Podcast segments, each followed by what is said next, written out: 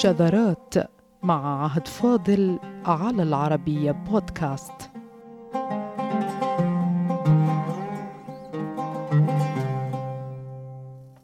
بين الفينة والأخرى تثار قضايا متعددة عن استعمالات اللغة العربية المعاصرة، فمرة يكون من خلال رفض استعمال تركيب لغوي لأنه لم يعرف سابقا مثل هذا التركيب، ومرة يكون من خلال تصويب ما يرى بأن هذه الكلمة أو تلك لا يجوز أن تكون في بناء الجملة العربية، فتم فعل كذا وكذا تصوب إلى فعل كذا بدون إدخال فعل تم مثلا.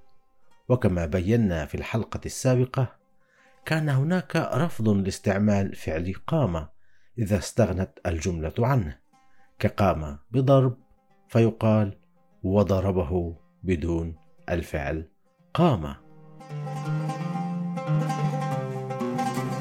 إلا أن هذا الباب لو فتح سيكون هناك تضييق متواصل على تطور العربية العربية التي تقوم بالأصل على الإعراب أيها السادة، والإعراب وحده هو المعول عليه بحماية العربية. أما التراكيب والجمل والإنشاء والبيان فهي عرضة للتغير الدائم والتطوير بحكم التطور الحضاري والتفاعل الاجتماعي، وكذلك بحكم التفكير العقلي، لأن اللغة أي لغة هي العقل، وهي أكثر من أداة تواصل، إنها الفكر بعينه، كما انتهت الألسنيات جميعها.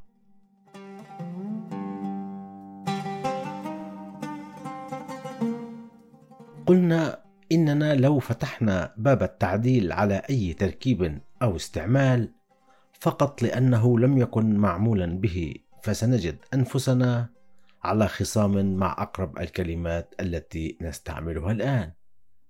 كما نحن نقول على سبيل المثال، وهو موضوع حلقة اليوم: نجم الشيء الفلاني عن ذلك الشيء.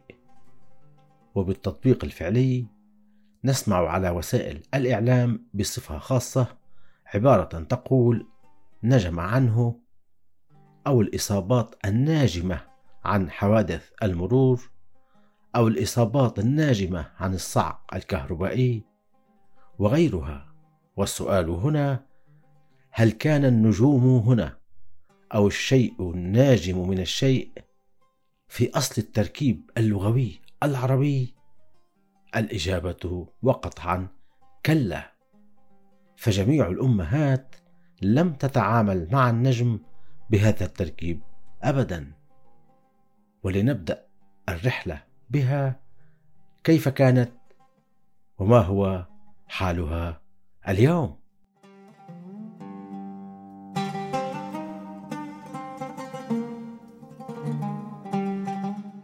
نجم الشيء من الشيء لا تختلف جوهريا عن قام بفعل الشيء لجهة عدم شيوع الاستعمال كما قيل، إلا أننا وكما أخبرناكم أعزائنا إذا فتحنا باب التضييق على الاستعمال اللغوي المعاصر سيحرم اللسان من تطوره الطبيعي، ومن اشتقاقه المتواصل للكلام، ومن مجازاته التي يصنعها بين الحين والآخر لصناعة المعنى. فما الذي جرى ليكون النجم العربي، وهو اسم أي كوكب، فعلا في اللغة؟ وهل شاعت على لسان العرب في السابق؟ ما الذي طرأ على التركيب اللغوي ليتحول هذا الاسم إلى فعل، خاصة في العربية المعاصرة، وعلى وجه التحديد مع نهايات القرن الميلادي السابع عشر؟ فإنما سبق وكان فعلا، لكن لا بمعنى نتج شيء من شيء، بل بمعان مختلفة كليا أيها السادة.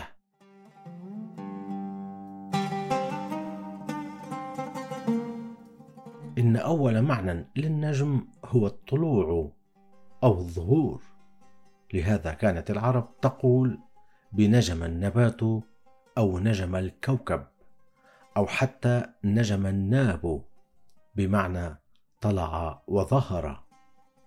وبحسب محكم ابن سيده فإن النجيم من النبات ما ظهر بدون أن يكون له ساق، وبلغته ما نجم على غير ساق وتسطح فلم ينهض. لاحظوا أعزائنا لروعة أصل معنى كلمة نجمة وكيف تقتضي ظهورا أقرب للسريان منه إلى العيان، فلقد حددت العرب النجيم بما يظهر من النبات بلا ساق فلا ينهض.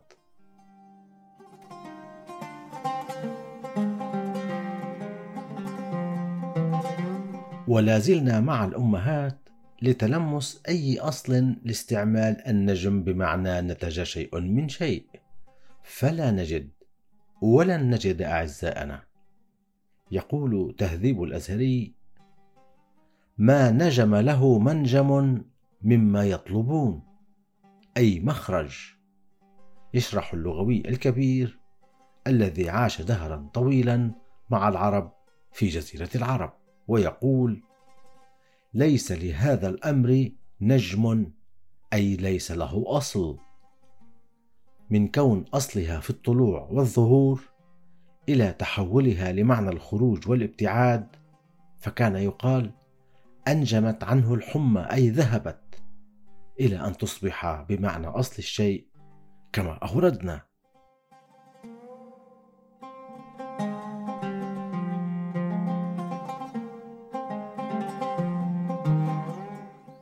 لسان العرب يقول: نجم الشيء ينجم نجوما، أي طلع وظهر. ثم يقطع: كل ما طلع وظهر فقد نجم.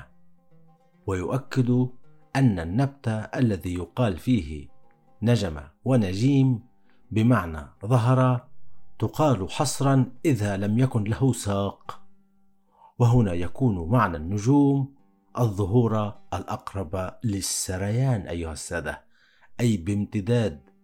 ويقتبس من أحد رؤساء العربية قولا يبدو فيه نجوم النبت امتدادا على وجه الأرض، وبذلك يكون اسمها النجمة بالفتح على ما ذكره نقلا من أهل البادية.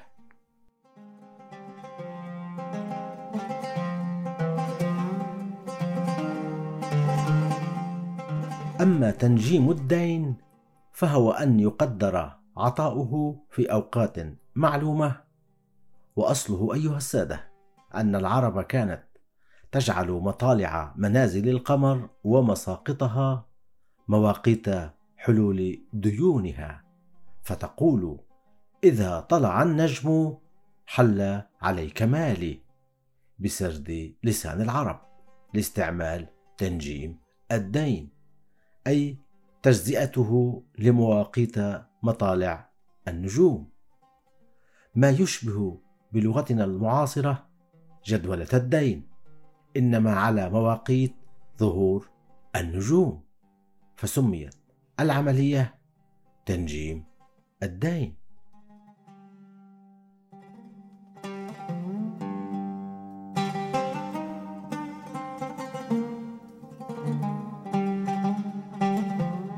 ومن أقوى معاني النجوم هو في الابتعاد أيها السادة، فيقال: ضربه فما أنجم عنه حتى قتله، أي ما أقلع وما توقف. سنلاحظ أعزائنا أن حروف كلمة النجم وبلسانية العربية دائما تعطي معنى لحركة بطيئة أو غامضة، ومن هنا إصرار الرؤساء على أن النبت ينجم إذا كان بلا ساق يظهر عليها، ذلك أن فعل النجوم ظهور غير مكتمل الصورة، وهو للنجم لائق، فأنت ترى النجم ولا ترى منه إلا الضوء، هذا سهل على اللسان العربي أن يعطي لمعنى فعل النجوم الخروج والابتعاد، لكننا حتى الآن أيها السادة لم نرى أصلا للنجوم بمعنى نتج شيء من شيء.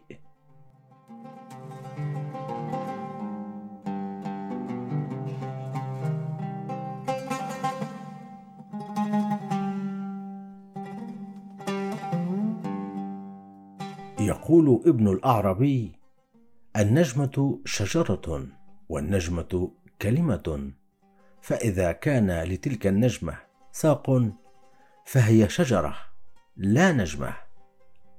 لاحظوا هذا الاشتراط: كي تكون الشجرة نجمة عليها أن تقوم بلا ساق، أي تتمدد على ظاهر الأرض.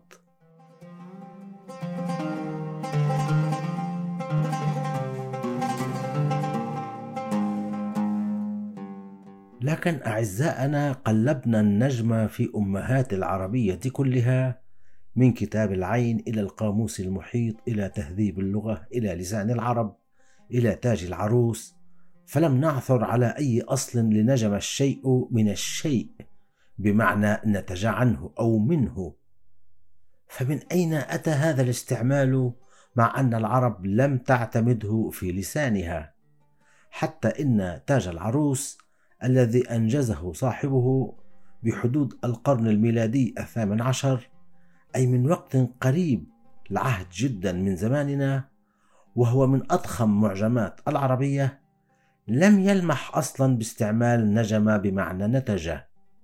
هذا يعني أن الفترة التي شهدت ولادة نجم بمعنى نتج تلت مرحلة وضع تاج العروس. فما هو الزمن التقريبي الذي ولد فيه هذا الاستعمال المجازي في المعجمات لنجم عنه بمعنى أدى ونتج؟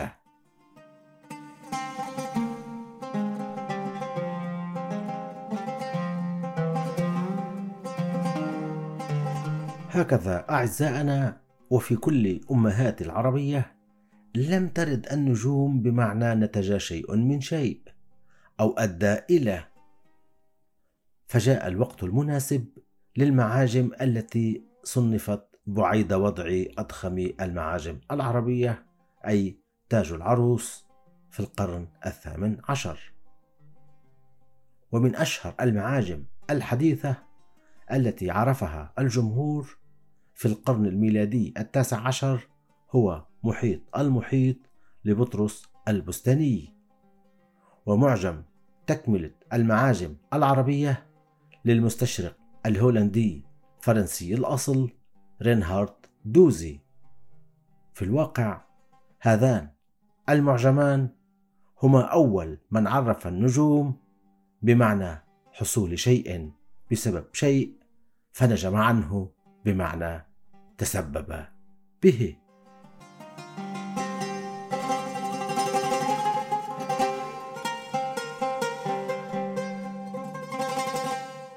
وفيما ولد الهولندي العاشق للعربية المستشرق دوزي في سنة عشرين من القرن الثامن عشر، ولد بطرس البستاني في سنة ست وسبعين من ذلك القرن، وعاش دوزي ثلاثا وستين سنة، فيما عاش البستاني سبعا وخمسين سنة. وعلى هذا الأساس كان معجم الهولندي هو أول من تطرق إلى نجوم الشيء من شيء بأنه نتج منه، ثم تلاه البستاني في معجمه وقال بما قاله. فماذا قالاه؟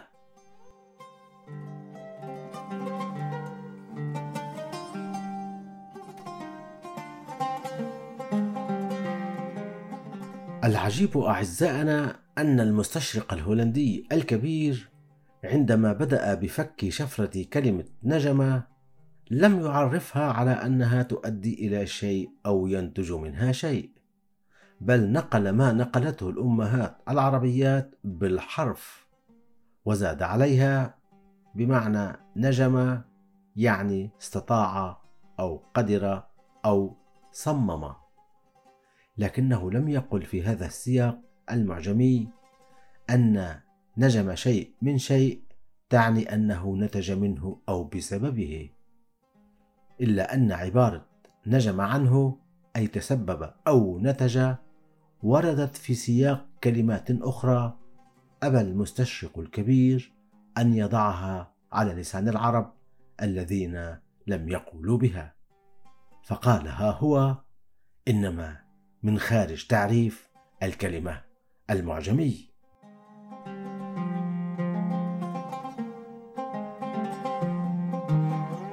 المعلم بطرس البستاني، وهو من رؤساء العربية في العصر الحديث، لم يحذو حذو سلفه الهولندي الذي وضع معجما للعربية سماه تكملة المعاجم، ورغم ذلك لم يضف على النجم بالتعريف إلا ما جاءت به العرب أو بعض الزيادات التي نقلها من مصادر أخرى، بل قام بطرس البستاني بوضعها تعريفا في حقل الكلمة في معجمه في مادة كلمة نجم أو نجم، وهذا ما قاله.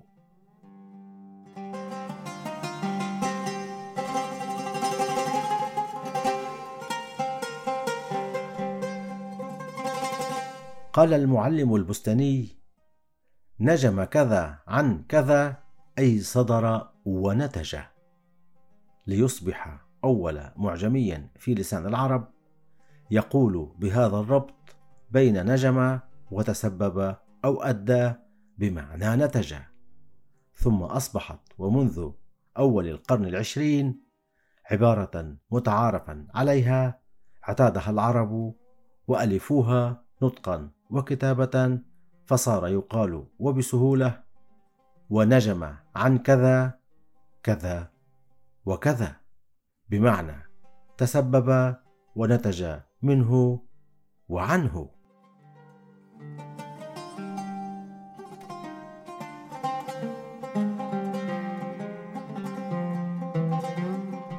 من المحتمل أن يكون البستاني اطلع على هوامش وتعليقات الهولندي التي وردت فيها عبارات نجم عنه أي نتج منه، لكنه لم يلتزم خطة المستشرق الذي لم يضعها على لسان العرب بل على لسانه هو، ولم يجعل العبارة جزءا من شرح كلمة نجمة احتراما لأمهات العربية التي لم تذكرها بهذا المعنى. لكننا والحالة هذه لدينا عبارة صارت أساسية في التعبير: نجم عنه، وهي جزء من التطور اللغوي الحاصل واعتادها الناس. فهل نفتح الباب أعزائنا على نقد كل كلمة استعملت حديثا ولم تقل قديما بالمعنى الذي نستعمله الآن، أم نفتح الأبواب للتطور الحضاري والاجتماعي الذي هو في صميم عقل اللغة؟ وهذه كلمة نجمة واحدة من تلك الكلمات التي لم ترد عند الأمهات بما تعنيه الآن، كفعل قام وكفعل تم وككلمة نتج التي لم تكن بهذا المعنى أصلا. أعزائنا، ما لا يمس في اللغة ولا يجب أن يمس هو النحو، أما الاستعمال فهو لسان، والعربية واحدة من أعظم لغات العالم التي لم تقر بلسان واحد بل بألسنة، أو كما كان يقال لغات. والسلام عليكم.